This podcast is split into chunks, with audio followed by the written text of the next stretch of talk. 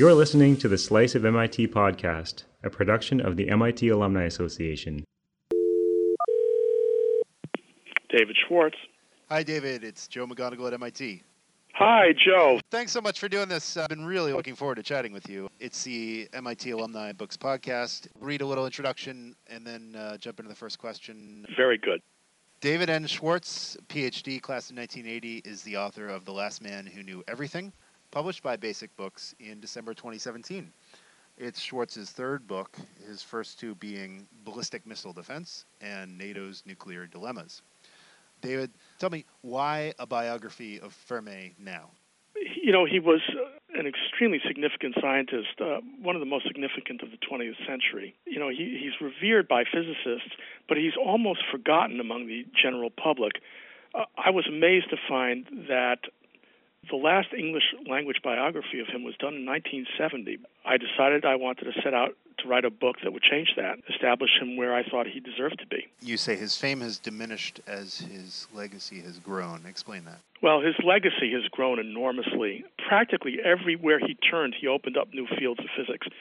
A quick example the weak interactions really are a result of his work on, on beta decay and much of what goes on at the Large Hadron Collider today is based on weak interactions and neutrino physics. And the Higgs boson was, of course, uh, an outgrowth of, of theories related to weak interaction.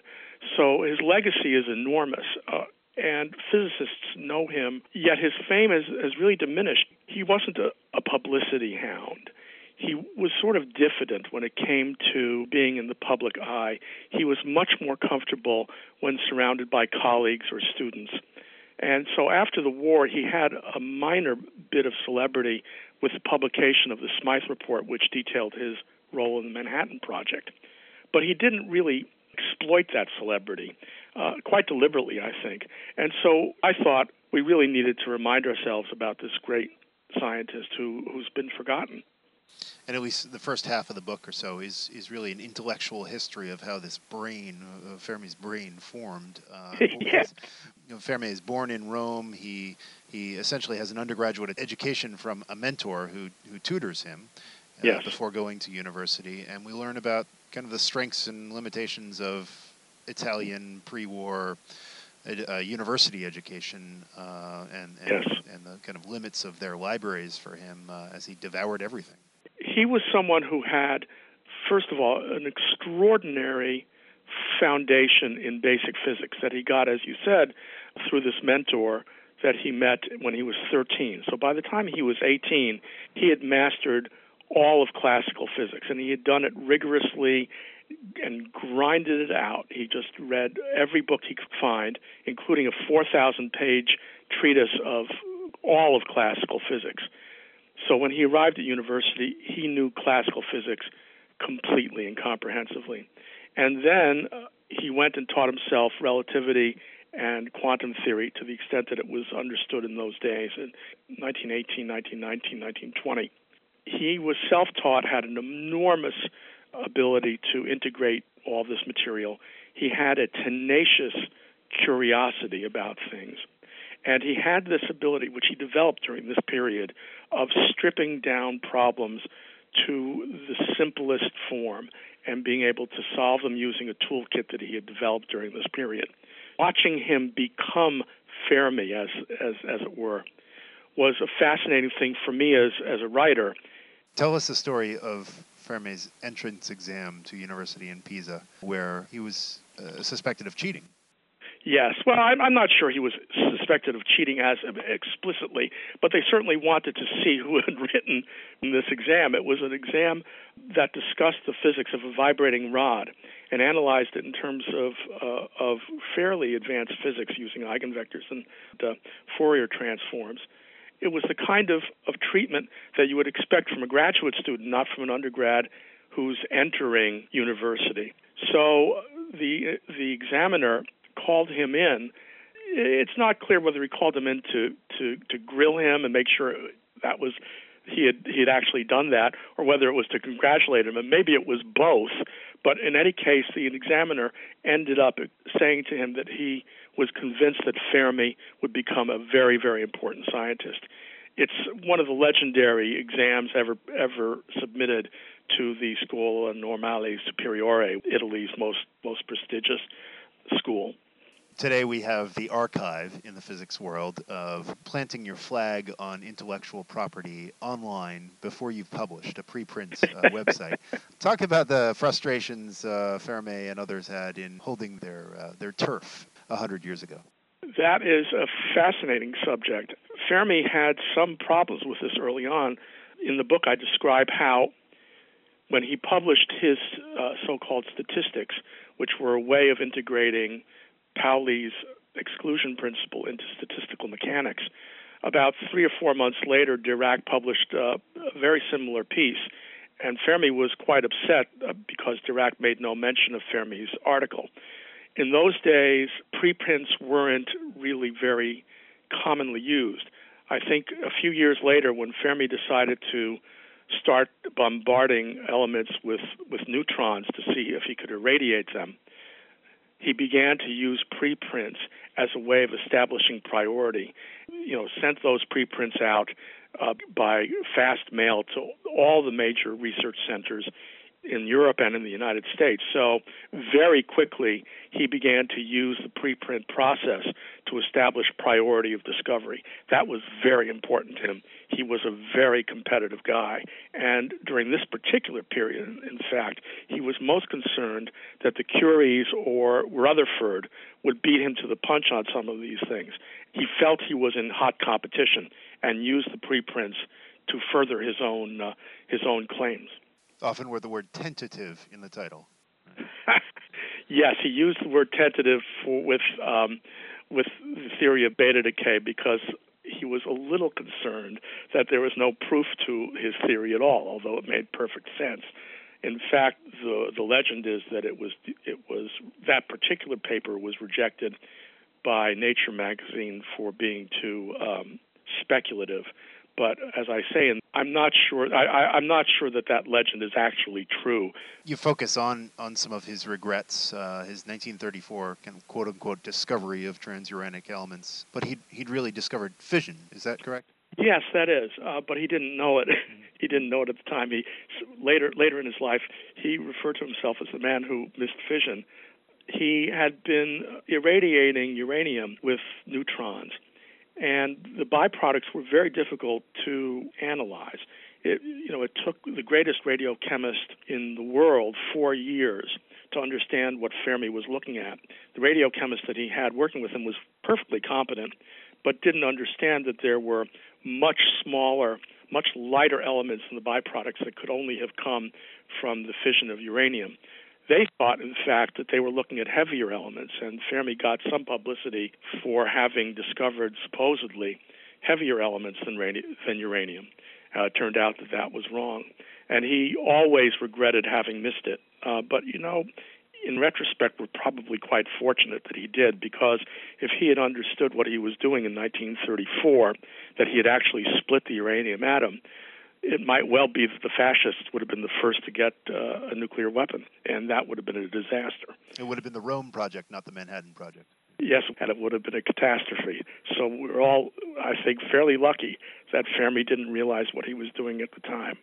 I wonder if you can just take us to the night of the the Trinity test in Los Alamos, and it exemplifies your frustrations really with finding a lot about Fermi's emotions and his feelings. He didn't write, he didn't keep a diary, he didn't write much. But what did you discover about his emotions that day and in the aftermath? It's very interesting. Before the test, the day before the test, he seemed to be in a in a jovial mood and was uh, making bets with physicists about whether the atmosphere would actually ignite during the Trinity test, which there were some some army uh, police who, who overheard this and got panic stricken and went to the head of the uh, of the test and w- with their with their worries and Bainbridge who was who was the head of the test called Fermi in and scolded him for having unnecessarily scared people. So he was sort of in a jovial mood beforehand, and then the test occurred, and he did the famous uh, paper strips experiment where he he waited for the blast wave to, to, to hit him and allowed some paper strips to scatter in, in blast wave. and measured how far they went and was able to do a back of the envelope calculation as to how high the yield of the test was, and it was reasonably accurate. It was accurate within certainly within an order of magnitude, and he was quite happy with that. I think afterward that that day he began to get more and more. Um, I guess the word would be um, frenetic and um, and a little bit uh, off kilter. And in fact, you know, he loved to drive, and he drove back to Los Alamos with Sam Allison, who was a close colleague of his, and he asked Allison to to drive because he felt that he couldn't uh, concentrate on the road; he was too distracted. Although he did, very interestingly, they had a flat on their way back uh, to Los Alamos, and Allison went ahead to find a gas station, and Fermi stayed behind with the flat tire and drove up about 15 minutes later explained to Allison that a physicist had passed with a canister of argon gas, and they had used argon gas to fill up the uh, the tire. So even at that point, he was he was not completely without uh, a sense of humor, but I think it, it it did upset him. He didn't talk about it ever, but if you read the memoir of his wife, you definitely get the sense that he understood the enormity and the magnitude of, of what he had just witnessed your cover photo on this book, it's uh, marvelous design. It's a telling photo. You remind us again and again through the book that Fermi liked to run ahead of the pack. Yes. he was very competitive and he was a real outdoorsman. It's a lovely photo. It was taken by Leona Libby, one of Fermi's co- close colleagues during the Chicago years. They just adored each other, and um, it's clear that you know he, she stood in front of them as they were running, and and she snapped the photo. And we were very lucky to get one of Leona's uh, sons to give us permission to use that photo because I think that it captures a lot of Fermi's personality. You do wonder aloud, though, whether whether or not at some point in all of his rushing um, back and forth during experiments, hol- holding the what was it, the tubes to his chest, uh, yeah. and then he dies of stomach cancer in, at yeah. age 53. It's not clear that it was caused by radioactivity, but it's possible, certainly. He is the only one of the Rome group who died in these circumstances. But, you know, as I say, he was also front and center on these experiments and probably shouldered the lion's share of the actual physical work. Now, of course, people like Amaldi and Rasetti and others ran up and down the hall too and were exposed, but it was really, I think, it was Fermi who who bore the brunt of it. But you know, he wanted to be out in front. He wanted to be the leader. Yeah. In terms of his adopted country, what what did you learn about? Uh, did he have a patriotic bone for the United States in his body? Oh yes, I think he was a real patriot. He came to love the United States very early on. His first trip to the United States was 1930, and I believe that from that point on, he wanted to move to the United States. He loved the openness of the United States. He loved the relative lack of hierarchy. He also noticed that there was a lot more money in physics in the United States than there was in Italy. The fact that they welcomed him in to the most secret project that the U.S. military had going on at the time, he really appreciated. And in turn, he was incredibly loyal to his country. I mean, to the point where he just adopted all sorts of Americanisms. He wanted to be called Hank because he heard that he knew that Enrico was the Italian equivalent of Henry, and he wanted to know what people in the United States are called if their name is Henry, and he heard that would that would be Hank. So he he he suggested that maybe people should call him Hank. Well, of course, no one called him Hank, but that's that's the way he viewed the United States. He wanted to be as American as he could. It's the MIT Alumni Association. We have to ask you about two other uh, alumni uh, you chronicle. Vannevar Bush, of course, 1916 PhD from MIT, and uh, Richard Feynman, yes. 1939 graduate. Uh, who had more of an impact on this story? Oh, well, Vannevar Bush is probably one, one of the most significant people in the entire Manhattan Project. He was, was a, a good scientist, but probably one of the best administrators that FDR had. He had a gift for organizational uh, structure and knew how to push an organization to do exactly what it needed to do on time and under budget. He was gifted that way, and he had the complete confidence of the president. He's a, a central figure in the Manhattan Project, Feynman is not a central figure in the Manhattan Project as such. He was, you know, he was in charge of some of the calculations for critical mass, and he directed a bevy of computers. Now, computers in those days were women who operated calculating machines, and he directed them in all the calculations required for establishing what the critical mass of uranium and plutonium would be. You know, and everyone understood that Feynman was a brilliant guy. And Fermi and Feynman got along very, very well. I'm not sure that Fermi and Bush really met each other very often, but Fermi and Feynman knew each other very well at the Manhattan Project and re- remained very close after the war. Would discuss all sorts of things related, particularly to the experiments that Fermi was running on pion proton collisions in the nucleus you talk about computers being human back in the 1930s. Um, of course, the title of the book, The Last Man Who Knew Everything, you do kind of bemoan the fact that it's impossible for anybody to know theoretical physics and experimental physics as intimately as Enrico Fermi did in the early 1900s in 2017 due to computing, right? And just the massive computing power and the massive amount of understanding required to understand the computers. Well, I think that's certainly one of the aspects. These computers are enormously powerful, and the data that they crunch is beyond anyone's comprehension, uh, beyond anyone's comprehension. So that's one aspect of it.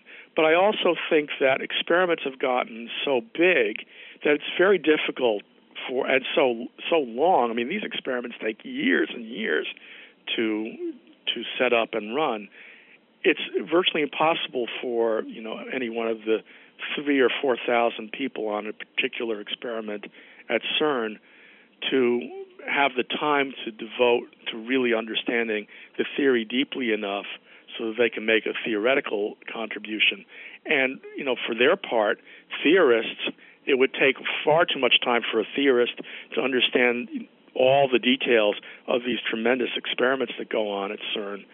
So I think the fields of physics, the field of physics, is now pretty much permanently divided between theorists and experimentalists. Customers who bought this book on Amazon also bought books. The algorithm tells me by Karl Sigmund, Walter Isaacson, Paul Halpern, Jean Le Carre. Is the algorithm doing its job? I don't know why John Le Carre is in there. To the extent that you know Fermi contributed at the after the war to the hydrogen bomb and you know was involved at that level in the Cold War, I guess there is some relation, but I don't really see very much. Otherwise, you know, the people that you've mentioned are all fine writers, and Le Carre, of course, is a brilliant writer as well. And uh, it's wonderful to be lumped with all those people, frankly. Uh, but you know, I know that Paul Halpern has just published this wonderful book about Wheeler and Feynman that I, I have on my on my nightstand ready to read. I've always wondered how the two of them got along because they were so different. Wheeler being a very formal, quiet man, and Feynman being a bit of a gregarious, uh, so wild man, sort of a clown when he wasn't doing brilliant physics. Uh, but apparently the two of them got along just famously. Uh, so I'm looking forward to that book. Okay, so you've answered my next question of what, what are you reading right now? Uh, but may, maybe after uh, readers finish uh, The Last Man Who Knew Everything, what, what what's the next uh, recommendation from you? Oh, the next recommendation from me is I, I'm a big fan of Leonard Susskind's books on, on, on physics called The Theoretical Minimum. There are three volumes now. One is on uh, classical physics, one is on quantum theory, and one is the new one's just come out on special relativity and field theory. And those are the for someone who wants to to do physics but doesn't you know want to go through the 20 or 30 textbooks required to to have a graduate level understanding. These are perfect introductions, and they're they're very clear I mean, give you an example. He goes through calculus in in five pages, and it's a beautiful, beautiful exposition, and it's all a physicist needs to know about calculus in five pages. It's just beautiful. So I really recommend those books. Those are books that are just wonderful. Well, kudos to you for not including a single equation in this book either. I try to keep the physics as accessible as possible to the layperson David N. Schwartz is the author of The Last Man Who Knew Everything, published by Basic Books in December 2017. David, thanks so much for joining me. Uh, it's been a pleasure. Thank you.